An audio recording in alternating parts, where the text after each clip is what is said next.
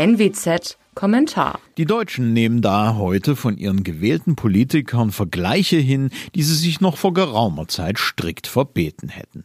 Eine davon ist dieser Tage besonders im Schwange. Da ist davon die Rede, man müsse in der Corona-Politik die Zügel anziehen. Sowohl Kanzlerin Merkel als auch der bayerische Ministerpräsident Markus Söder bedienten sich dieser Worte.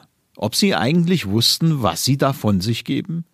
Mit dieser Metapher offenbart sich die Wahrnehmung der Menschen im Lande in Teilen der politischen Elite. Das muss man sich wirklich auf der Zunge zergehen lassen. Die Politik will beim Bürger die Zügel anziehen. Als ob wir irgendwelche Gäule wären, als ob wir willenlose, lenkbare Tiere wären, als ob wir den Politiker als Lenker, Bestimmer und wohlmeinenden Herrn brauchten, als ob wir keine freien Menschen wären. Wer die Zügel anziehen will, der sieht die Menschen im Lande offenkundig als aufgezäumte Reittiere, die man ganz nach Belieben in jeglicher Gangart laufen lassen oder eben auch anhalten kann. Der Zügel ist ein Instrument der Macht, ein Instrument der Lenkung, ein Instrument gegen den freien Willen.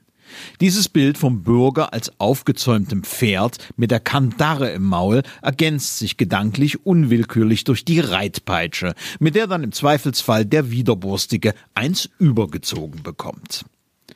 Solche Kraftmeierei mag ja beim bayerischen Publikum ankommen, ist jedoch kaum dazu geeignet, das Versagen etwa der Söder-Regierung bei den Corona-Tests zu verschleiern. Zudem fehlt es hier natürlich an der Demut, die dem Politiker vor dem Wähler wohl ansteht. Der Politiker darf nicht vergessen, wer es ist, der den Karren zieht. Der Steuerzahler, der Bürger, der Wähler, der letztlich übrigens Arbeitgeber jedes demokratischen Politikers ist.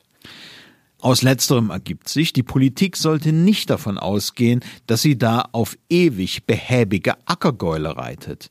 Die könnten sich in Tiger verwandeln und den Tiger zu reiten ist noch niemandem gelungen. Schon jetzt ist es nicht zu übersehen, dass eine rasant steigende Zahl von Menschen im Lande sich von der Politik hart geritten und nass eingestellt fühlt. Das macht widerspenstig. Ganz sicher helfen da irgendwann keine straff angezogenen Zügel mehr. Und dazu zählen auch Angriffe auf die Versammlungsfreiheit, wie etwa in Berlin. Eine Demokratie muss auch fragwürdige, unerwünschte Demonstrationen aushalten. Und sie muss korrigierend wirken, wenn Politiker sich einmal überheben. Mein Name ist Alexander Will. Bitte bleiben Sie uns gewogen. Sie hörten einen Kommentar der Nordwestzeitung.